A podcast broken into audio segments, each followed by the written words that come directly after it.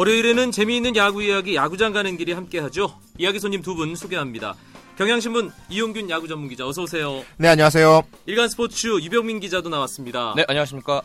최근 야구계 스토브리그에 이슈를 몰고 다니는 팀이 있습니다. 정말 헤드라인에서 빠지지 않는 이름인데요. 두산베어스. 스토브리그의 중심이라고 해도 과언이 아닙니다. 오늘은 그래서 변화의 소용돌이 속에 놓인 두산을 주제로 잡아봤습니다. 선수들의 연이은 방출, 이적. 일단 이것만으로도 뉴스가 많이 생산이 됐는데 감독 교체라는 정말 깜짝 발표가 있었습니다. 그렇습니다. 예. 지난 이십칠일이었죠. 어, 저녁 여섯시 오십분에 갑자기 문자가 왔어요. 십분 뒤 일곱시에 보도자료를 발송합니다. 그래서 되게 이런 정도의 보도자료를 낼 것이라는 예고 문자를 보내는 정도면 감독 교체 정도의 어, 커다란 뉴스겠구나라고 생각을 해서 모든 일을 멈추고 어, 잠시 기다리고 있었죠. 네. 그래서 신문이 보통 마감을 이미 한 상태여서 그쵸. 그 전문지들은 완전히 난리가 났다 그러더라고요. 네, 일단은 일 차 마감은 마친 상태였고 네. 이제 아홉시 오십분 정도 이 차 마감이 있습니다. 그래서 뭐 나가는 건 문제가 안 되는데 저도 이제 그 당시에 저는 이 케이비에스 안에서 개그 콘서트를 보려고 준비하고 있었는데 문자가 와서 카카오 그 모바일 메신저가 어마어마하게 왔습니다. 진짜로 이유를 모르는 사람들이 궁금해가지고 저도 당황스러웠습니다. 네, 뭐 이 교체와 관련해서 취재한 두 분 뒷얘기 없나요? 이용균 기자? 어, 교체는 어느 정도 좀 일찌감치 정해졌던 것 같아요. 어, 근데 시점을 잡기가 굉장히 두산이 어려웠던 것으로 보이고 어, 한국 시리즈가 끝난 직후에 바로 한 일주일 뒤에 마무리 훈련을 시작을 했거든요. 근데 마무리 훈련 중간에 감독 교체하기도 어렵고 결국은 어, 휴, 선수들의 휴식 기간. 십이월 일일부터 휴식 기간이잖아요. 휴식 기간 전 마무리 훈련 중간 그러다 보니까 마무리 훈련 끝부분. 마지막 부분을 택하지 않았나. 그래도 이 갑작스런 결정의 배경에는 역시 어, 단순히 어떤 구단의 고위층의 결정이 아니라 어, 구단보다 더 높은 쪽의 결정이 있었던 것이 아니냐라는 추측을 낳고 있습니다. 구단보다 더 높은 쪽이면 그룹의 고위층. 그렇겠죠. 네. 그런데 두산이 한국 시리즈 끝나고 나서 바꿔도 너무 바꾸는 거 아니냐. 한국 시리즈에서 우리가 만났던 두산과 이천십사년에 두산은 완전히 다른 팀, 달라도 너무 다른 팀이 될 것 같거든요. 두 분은 어떨까요? 그 이런 큰 폭의 변화를 비시즌에 겪었던 팀이 예전에 있었나요? 뭐 그전에 준우승을 하고도 감독이 교체된 팀은 좀 많이 있었죠. 이천이년에 엘지가 김성근 감독 준우승하고도 감독 재계약이 이루어지지 않았고 어, 삼성도 이 손흥민 감독 어, 이천십 시즌에서 준우승을 한 이후에 바로 그해 겨울 그때는 십이월 삼십일일인가 그랬어요. 네. 어, 그때 또 갑작스러운 경질을 한 적이 있었고요. 음, 이 뭐 준우승 팀 감독이 경질된 사례에 대해서 이용균 기자가 지금 얘기를 해줬는데 네. 그래도 뭐 그때도 갑작스럽긴 했습니다만 뭔가 다 좀 쉬고 있는 기간이었잖아요. 네. 지금은 선수단이 이제 마무리 훈련을 하는 중에 중간에 일본에서 마무리 훈련을 지휘하고 있는 감독을 이제 중간에 이제 복귀를 시키면서까지 경질을 발표가 났어요. 그 네. 부분이 매끄럽지 않았다는 뒷말은 계속 나오고 있죠. 이병민 기자. 두산 측에서도 그것을 인정을 했습니다. 우리가 타이밍을 잘못 잡았고 우리가 타이밍을 미숙하게 한 건 실수다. 인정한다고 했는데 그만큼 좀 두산 안에서도 결정을 내려올 때까지 기다린 것 같아요. 그리고 김준호 감독이 이십칠일 날 오전 이제 오후에 경질 통보를 받고 한국으로 들어왔는데 그때까지 발표할 때까지 선수들은 몰랐어요. 음. 그 발표가 나서 몇몇 두산 선수들이 저한테 문자를 보내더라고요. 혹시 왜, 왜 그렇게 되셨는지 아냐고. 그래서 음. 저도 개콘을 보면서도 모른다고 답장을 보내주고 있는데 보내줬는데 잘 알아보니까는 이미 뭐 김승현 사장이나 김철훈 단장은 김준호 감독한테 하루 이틀 전부터 통보를 했다고 하더라고요. 네. 그래서 이제 가서 이제 마무리를 하고 들어온 건데 선수단은 정말 집단 소위 말하는 멘붕 상태였습니다. 음. 그래서 팬들은 잇따른 베테랑 선수들의 방출 그리고 김준호 감독 경질까지 하면서 두산베어스가 아니라 이건 쇼킹베어스다. 이런 별명까지 붙을 정도로 좀 심각한 상황이었습니다. 김준호 감독 경질은 이용규 기자 말처럼 시즌 중에도 조금씩 조금씩 솔솔솔 많은 사람들 사이에서는 얘기가 조심스럽게나마 나온 상태였어요. 그렇죠. 그런 예. 분위기가 전해졌습니다. 예. 그런데 그래서 김준호 감독은 어 이제 그만한다는 것에 대해서 그래 그럴 수 있다. 그런데 새로 감독이 되는 사람의 이름을 듣고 더 깜짝 놀랐습니다. 야구계가. 아무래도 그 부분이 가장 문제였던 것 같아요. 예. 두산이 타이밍도 타이밍이지만 어, 김경문 감독에 이어서 김진욱 감독 그리고 그 다음에 새로운 변화를 추구하기 위해서 추, 어, 뭐, 데려온 감독이 사람들이 잘 모르는 사람이다. 라는 부분이 가장 아, 팬들을 굉장히 어렵게 만들었던 부분일 텐데요. 네. 어, 송일수 감독은 한국 야구에서는 크게 알려지지 않았습니다. 팔십 년대 중반에 김일융, 삼성 김일융 투수의 어떤 전담 포수로 활약했던 세 시즌을 제외하고는 한국 야구와 연이 거의 없었거든요. 어, 주로 일본에서 어, 배터리 코치와 불펜 코치 그리고 어, 스카우트로서 오랫동안 어, 활동을 해왔기 때문에 하, 한국 야구와의 관계가 길지 않았습니다. 음... 두산이 전통적으로 약간 일본 쪽을 많이 활용하는 편이었어요. 지난해도 네. 이토 코치 지금 이토 지바로타 감독, 이토 코치를 데려와서 데려있었는데, 그래서 김지훈, 최지훈 선수를 키웠죠. 근데 송일수 감독도 이군으로 오시면서 느끼는 게, 아, 뭔가 구단에서 중용을 맡을 거, 맡을 것 같다는 얘기는 돌았습니다. 근데 올해 같은 경우에는 김준호 감독과 함께 했던 황병일 소 코치가 굉장히 좋은 모습을 보여줬어요. 네. 그래서 김준호 감독이 물러날 경우에는 오히려 황병일 코치가, 소 코치가 차기 감독이 아닐, 감독이지 않을까라는 얘기가 나왔었는데, 구단의 선택은 의외로 김, 어, 송일수 이군 감독이었습니다. 송일수 감독이 이군 감독으로 임명됐을 때도 사실 누굴까라는 네. 궁금증이 야구팬들 사이에 있었거든요. 그랬죠. 이군에서 한 시즌을 보냈습니다. 일군 감독으로서의 송일수 두산베어스 감독, 과연 어떤 모습일까요? 음, 송일수 감독이 지난 일 일 어, 기자회견을 가졌어요. 어, 선수들과 상견례에 앞서서 취임 기자회견을 가졌는데 어, 그 당시에 밝힌 어떤 송일수 감독의 야구 스타일은 한마디로 집약될 수 있는 것이 우연한 승리는 있어도 우연한 패배는 없다라는 음. 말이었거든요. 뭐 운이 좋아서 어떻게 어떻게 해서 이길 수는 있겠지만 패할 때 운이 나빠서 지는 패는 없다. 모두가 다 이유가 있는 것이고 그 패배에 대한 이유를 줄여가는 야구를 하겠다. 이렇게 얘기를 했거든요. 뭐 단순하게 말하면 김성근 감독 스타일의 야구를 하겠다라는 선언과도 같습니다. 김성근 감독 이름을 직접 얘기했잖아요. 송일수 감독이. 그렇습니다. 기자회견에서 이 롤모델로 삼는 감독이 있느냐라는 질문에 한국에서는 김성근 감독 그리고 일본에서는 니시모토 유키오라고 이 송일수 감독이 선수 시절에 긴테스 버팔로스를 이끌었던 감독을 언급을 했거든요. 네. 그 두 감독을 언급한 이유에 대해서 감독 스스로가 먼저 나서서 움직이는 어, 그런 솔선수범의 야구를 했기 때문이다. 그렇게 야구를 하고 싶다라고 밝힌 측면을 봤을 때 아무래도 두산이 어, 또 김성훈 감독 스타일로 어, 일본 야구 스타일의 좀 세밀한 야구와 그리고 강한 훈련으로 이어지지 않겠나라는 어, 예상을 가능하게 합니다. 선수들은 각오를 단단히 해야겠네요. 그러면 홍성흔 네, 선수가 네. 아무래도 그 얘기를 하더라고요. 그 얘기 들었습니다. 뭐 어린 선수들도 이제는 송일수 감독과 이군을 같이 있었기 때문에 어느 정도 파악이 된 상태예요. 그러니까 다들 각오는 하고 있더라고요. 네, 이군에서는 어떤 스타일이었을까요? 일단은 선수들 얘기로는 한국말이 좀 서투르시다고 합니다. 네. 그러다 보니까 이제 제가 기자회견 때도 인사만 한국말로 하고 이유는 일본말로 하고 통역이 나온 걸로 알고 있는데 네. 워낙 일본에서 오래 계셨기 때문에 그런 문제가 있는데 반대로 또 알아들으시는 건 다 알아듣신다고 해요. 한국말을 알아듣는 건 다 알아듣기 때문에 의사 표현은 문제가 없는데 과정이 좀 거칠 뿐이라고 하더라고요. 근데 선수들한테 장난도 먼저 거시고 되게 살갑게 군다고 하시더라고요. 음. 되게 들었습니다. 아... 두 가지로 좀 나뉘어요. 몸 개그를 이렇게 잘한다고 그러시더라고, 그러더라고요. 아... 네, 가끔 선수들 앞에서 그냥 꽈당 넘어지는 것도 하고 기력이 어, 없어서 그런 거 아닌가요? 어린 선수들과 이제 격이 없게 지내는 측면이 있는가 하면 반대로 굉장히 엄한 측면도 있어서 어, 느슨한 플레이를 한다거나 주루 플레이에서 실수를 할 경우에는 가차없이 아주 강한 아, 질책이 이어진다고 하니까 두산 선수들이 아무래도 지금까지의 야구와는 좀 다른 야구. 두산이 이 천구백구십오 년 이후에 최근까지 일종의 믿음의 야구, 뚝심의 야구 스타일을 계속 지향해 왔었거든요. 그랬죠. 이제 김인식 김경문, 김진호로 이어지는 어, 흐름이었는데 그것들이 이번을 계기로 어, 어, 결정적으로 이제 일본식의 좀 강한 야구, 세밀한 야구, 어, 좀 작은 야구로 바뀌지 않겠나 이런 전망입니다. 여담입니다만 따지고 보니까 김인식, 김경문, 중간에 김광수, 김진호까지 김씨 왕조예요. 그렇습니다. 였네요. 사장도 김씨. 공교롭, 공교롭게도 네. 단장도, 단장도 김씨. 네. 예, 예, 이건 완전히 여담입니다.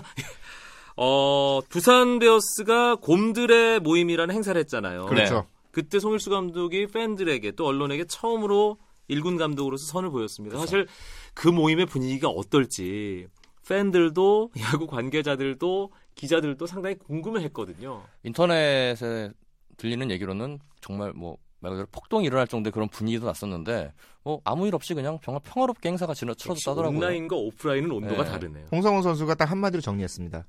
사인회를, 팬사인회를 하기 직전에 오늘 사실 한 오십 분 정도 오시는 거 아니냐. 음. 선수단과 일대일로 사인하는 것들 아니냐라고 걱정했었는데 그날 무려 육천사백여 분이 음. 오셨거든요. 네. 예, 그런 분, 그런 것들을 따져보면 어, 실제로 팬들이 느끼는 어떤 충격은 체감보다는 좀 덜한 것이 아닌가라는 생각도 들어요. 팬들이 조금씩 구단을 이해하는, 이해하기 시작한 측면도 좀 보이는 것 같습니다. 음. 팬의 사실 팀이 있는 한 팬은 존재하는 거니까. 그렇죠. 예, 내년에 두산이 뭔가 큰 변화 속에서 또 나름대로 팬들에게 뭔가 매력을 주는 야구를 기대를 한다면, 충족한다면은 예. 충분히 또 흥행할 거라 생각합니다. 예. 다만 구단이 보여준 어떤 팬들에 대한 설명 자체는 좀 부족하지 않았나. 많이 부족했죠. 아, 이런 선수들을 보내는 데 있어서 합리적인 판단을 할 수 있는 설명이 좀 더 이루어졌으면 어땠을까라는 생각은 들어요. 그 부분은 잠시 후에 자세하게 또 짚어보도록 하겠습니다. 월요일마다 찾아오는 야구 이야기, 야구장 가는 길. 스토브리그에서 정말 폭풍 같은 화제를 몰고 다니는 팀 두산베어스의 이야기를 나누고 있습니다. 경향신문 이용균 야구 전문기자, 일간스포츠의 유병민 기자와 함께하고 있습니다. 앞서 이용균 기자가 뭔가 결정을 하는 건 좋은데 설명이 부족했다라고 네. 얘기를 했습니다. 팬들에게 설명하는 것도 부족했지만 사실 선수단 내부에도 설명이 채 제대로 안 된 상태에서 많은 변화들이 이루어졌다는 생각이 들거든요. 프런트가 전권을 쥐고 야구단을 쥐고 흔든다. 뭐 그런 지적이 있습니다. 이게 제대로 된 지적으로 봐야 되는 건가요? 음, 아무래도 이제 설명 부족에서 기인한 것으로 보여요. 원래 프런트의 역할이 이, 오프시즌에 선수단을 구성하고 어, 육십오 명의 보류 선수를 만들고 이런 것들은 사실상 현장의 목소리도 중요하지만 프런트가 해야 되는 몫이거든요.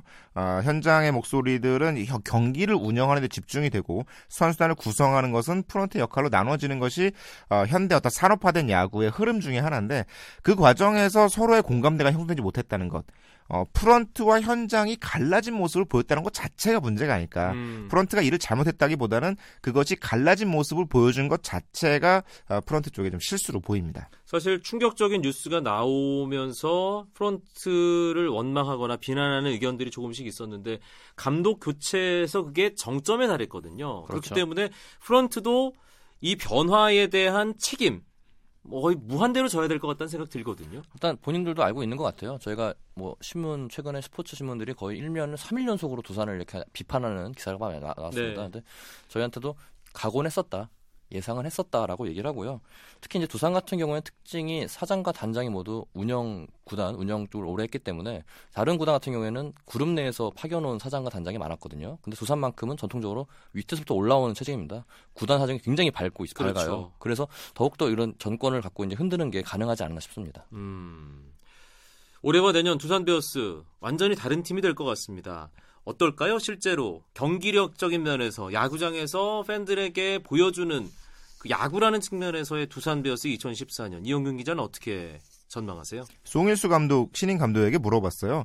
베테랑 선수들이 많이 빠져나갔다. 그분을 어떻게 채울 것이냐라고 했는데 어, 이종욱, 손시헌, 추준석 선수가 대표적으로 빠져나갔잖아요. 그 자리를 만약에 뭐 어떤 선수, A 선수, B 선수, C 선수로 채운다라고 했더라면 어, 조금 고, 고개를 갸웃거렸을 것 같은데 송일수 감독이 대뜸 어, 야수 쪽에서 천 타석 정도가 빠져나갔다. 라고 얘기를 하더라고요. 오. 네, 그 숫자상으로 천 타석 정도는 뭐 우리 팀의 좋은 선수들로 메울 수 있을 것으로 보인다라는 계산을 하는 것으로 봐서는 어, 두산의 색깔이 큰 틀에서 바뀐다기보다는 조금 더 젊은 선수들이 중용되는 쪽으로 오히려 생각보다는 작은 변화가 일어나지 않나라는 생각이 들고요. 그리고 팀이 완전히 바뀔 것 같긴 하지만 감독이 바뀌었고 선수들 라인업 중에서는 사실은 이종욱 선수 한 명만 빠진 것이나 다름이 없거든요. 음. 나머지 선수들이 들어올 선수들은 이미 다 팬들로부터 팬들에게도 야구계에게도 모두 다 익숙한 선수들이 들어올 것이기 때문에 두산의 변화는 오히려 이 감독이 이끌어가는 어떤 야구의 운영 방향 이쪽에 좀 초점을 맞춰야 되지 않을까 싶어요. 큰 변화가 없다고 이용균 기자가 지금 얘기를 했는데 그렇다면 내년 시즌 두산베어스 라인업 네. 구체적으로 어떻게 될까요? 제가 일단 올 시즌과 비교를 해서 짜봤는데 네. 일단 이종욱 선수가 빠진 톱타자 자리는 정수빈 선수가 많이 나올 것 같아요. 음. 그리고 이어서 민병헌 선수가 이 번 나올 것 같고 김현수 선수가 삼 번 그리고 외국인 타자가 들어오면 사 번을 맡을 것 같고요.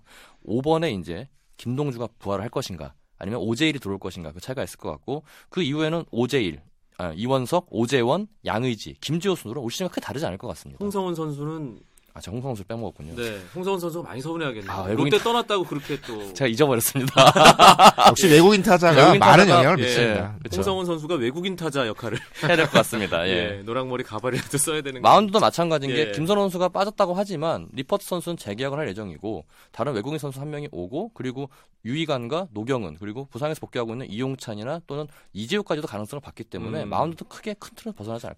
그리고 군복무 선수들이 또 많이 돌아오던데요. 그렇죠. 네, 두산이 때를 맞춰서 보냈던 선수들이 있기 때문에 어, 이래저래 좋은 선수들 물론 많은 선수들이 군대에 가기도 했습니다. 하지만 돌아온 선수들을 따져본다면 어, 두산으로서는 어느 정도는 전력이 갖춰진 상태로 내년 시즌을 준비하는 것이 아닌가. 리빌딩이라고 얘기는 했지만 어, 큰 틀에서의 리빌딩이라기보다는 오히려 작은 변화의 쪽에서 초점이 맞춰져, 맞춰져 있지 않나 싶어요. 두산은 네. 보면 항상 군대를 잘 보내고 잘 들어오는 것 같아요. 네. 그 관리도 상당히 잘한다는 생각이 듭니다. 노하우가 있는 것 같습니다. 유병민 기자가 김동주란 이름을 언급했습니다. 네, 그렇죠. 사실 이번에 베테랑들이 거의 다 떠났는데 홍성흔 선수와 함께 유의하게 남은 선수가 지금 김동주 선수거든요. 과연 어떻게 될 것인가.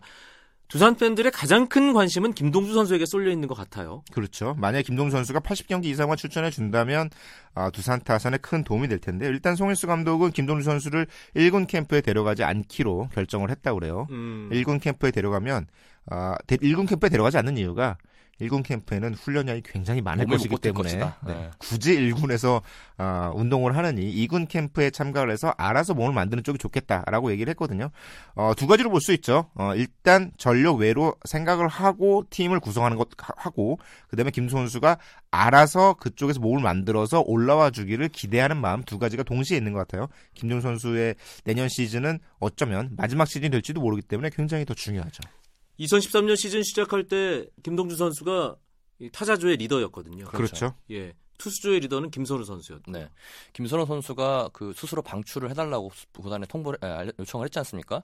그러면서 김동주 선수가 남을지 안 남을지 굉장히 관심이 모아졌어요. 근데 음. 김동주 선수는 아직 계약 기간 일 년 남았다. 나 내년에 더 하겠다. 재계할 수 있다라고 얘기를 했고 김선호 선수는 새로운 길을 택해서 엘지를 갔습니다. 네. 김선호 선수가 엘지 간 것도 두산 팬들에게는 정말 뭐라고 표현을 해야 될까요? 조기영 코치가 바로 전화를 했다고 그래요. 김선호 선수에게. 음. 김선호 선수가 한참 좋았던 이천십 년, 이천십일 시즌에 그때 조기영 코치가 두산의 코치였거든요. 그렇죠. 그 당시에 좋았던 모습을 잘 알고 있기 때문에 조기영 코치가 전화를 해서 함께 하자라고 얘기를 했고 김선호 선수가 엘지행을 택했다고 합니다. 관건은 무릎 상태인 것 같아요. 두산에서도 음. 김선호 선수의 무릎 때문에 많이 좀 고민을 했거든요. 근데 두산 쪽에서는 무릎 상태로서는 더 이상 투구가 제, 저, 정상 기량을 발휘하기 어려울 것으로 판단을 내렸고 그래서 이제 제안을 한 건데 김선호 선수는 아직 충분히 할 수 있다라는 음. 의지를 보이고 있습니다. 네. 유니폼 바꿔 입으면서 극적으로 부활하는 사례가 종종 있지 않습니까? 아, 물론, 물론 있죠. 실제로 김선호... 조계영 코치가 어... 현역 시절에 네. 두산으로 와서 굉장히 좋은 모습을 보여주기도 했죠. 이천일 년 한국 시리즈 우승 멤버잖아요. 심지어. 그렇죠. 네. 예. 롯데에 있는 김성배 선수 역시 두산에서 팔꿈치가 더 이상 안 된다는 판단으로 사심 밖으로 풀려났다가 이 차 드래프트에서 롯데로 와서 화려하게 부활한 케이스고요. 네. 그러고 보니까 두산에서 보낸 선수들이... 그러네요. 예, 잘 되는. 예전에는 왜 그 엘지가 뭐 방출하거나 놓친 그렇죠. 선수들이 잘 되는 박병호 선수나 뭐 예. 이용균 선수 같이 잠실 팀들이 상당히 좀 베푸는 그런 태도를. 근데 이제 엘지로 임재철 예. 선수도 갔고 김선호 선수까지 갔기 때문에 내년 시즌에 그걸 또 보는 것도 재밌을 것 같습니다. 엘지 마운드는 그렇게 되면 봉중근의 류제국의 김선우까지 어, 메이저리그 그렇죠. 어, 메이저리그 마운드를 경험한 선수가 세 명이나 되네요. 빅리거들이죠. 그렇죠. 예. 네. 통산 합해, 합해서 승이 내년 시즌에 이 선수들이 만약에 삼십 승 정도를 뭐 해주고 막아주고 한다면 엘지에게는 큰 힘이 될 것 같아요. 네, 내년 시즌 야구가 상당히 큰 변화 속에 지금 시점에서는 궁금하기도 하고 팬들의 관심도 그만큼 커질 것 같습니다. 비시즌 야구는 없지만 야구장 가는 길에서 나눌 이야기는 정말 끊임없이 샘솟는다는 느낌이 듭니다. 두 분도 계속해서 바쁜 나날들 보내고 계신 거죠? 물론입니다. 네. 알겠습니다. 그럼 다음 주에 더 재미있는 야구 이야기로 이용균 경향신문 야구 전문기자, 일간스포츠 유병민 기자 만나도록 하겠습니다. 오늘도 고맙습니다. 예, 네, 고맙습니다. 감사합니다.